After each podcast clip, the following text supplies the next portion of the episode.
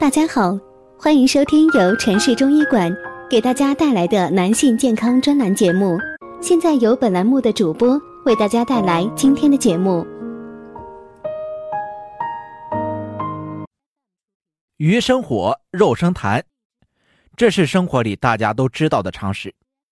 在我们今天的生活里，经济条件好了，人人都吃得起水煮鱼，但是你适合吃吗？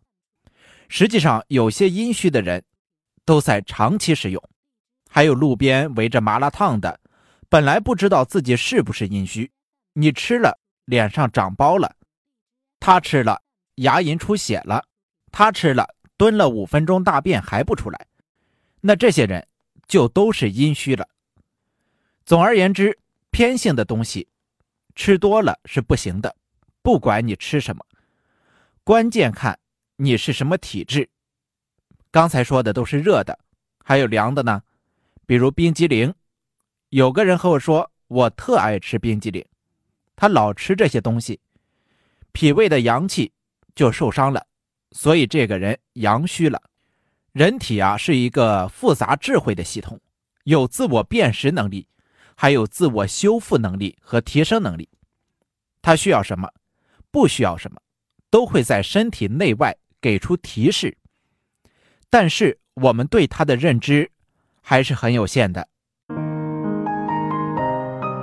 如果大家在两性生理方面有什么问题，可以添加我们中医馆健康专家陈老师的微信号：二五二六五六三二五，免费咨询。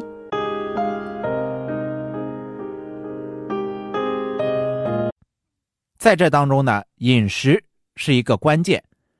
我们经常讲要均衡饮食、均衡营养。事实上，我们说营养均衡不仅仅是指蛋白质啊、碳水化合物啊、维生素之类的，还要注意的是阴阳的搭配。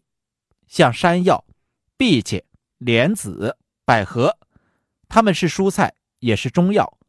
阴虚的人平时可以多吃。还有木耳、银耳。炖汤、煲粥都很好，可以养阴。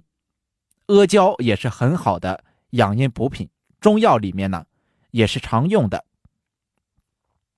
猪肉是凉性的，可以滋阴。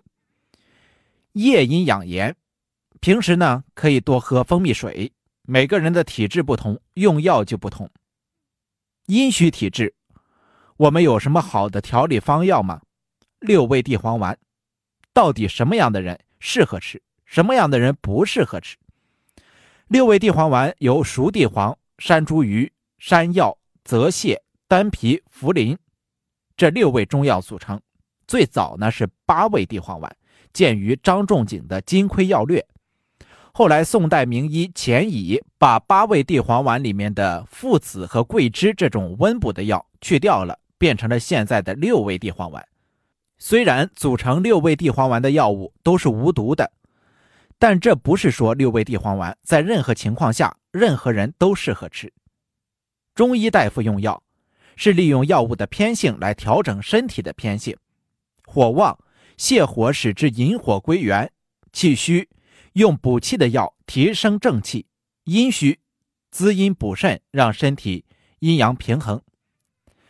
六味地黄丸可以说是治阴虚的基本方，很多其他组方都是这个药方的加减，比如左归丸。六味地黄丸的组方很经典，山茱萸、山药、熟地都是补阴的，这三味药发挥了主要作用。但是光补可就受不了了，所以又配上了丹皮、泽泻、茯苓。这个配伍以及剂量都很讲究，我经常用。大多数呢，都是加减用法，也有直接就把这个方子原原本本的用上去的。一般来说，阴虚的人吃这种药才是恰到好处。如果不阴虚，吃了以后还会适得其反。在我治疗男性不育症时，经常就用到六味地黄丸这个药方，然后再配上一些阴阳互动的药物，效果非常好。还有来看口疮病的，都是复发的患者。一个月或者几个星期就发一次，非常痛苦。这是典型的复发性口腔溃疡。曾经有一个男性的病人，西医认为他缺少维生素，开了好多的维生素，又是 B 又是 C 的，吃了好长一段时间还是不见效，隔了一段时间该复发还是复发。这一类人呢，就不是实火了，大多数都是虚火，阴虚火旺。这时候我就会开六味地黄丸，不加减，完整的原方治疗，一般吃两三个月就会有效果。后来他两三年没有复发。好的，今天这一讲先讲到这里，咱们下一讲继续。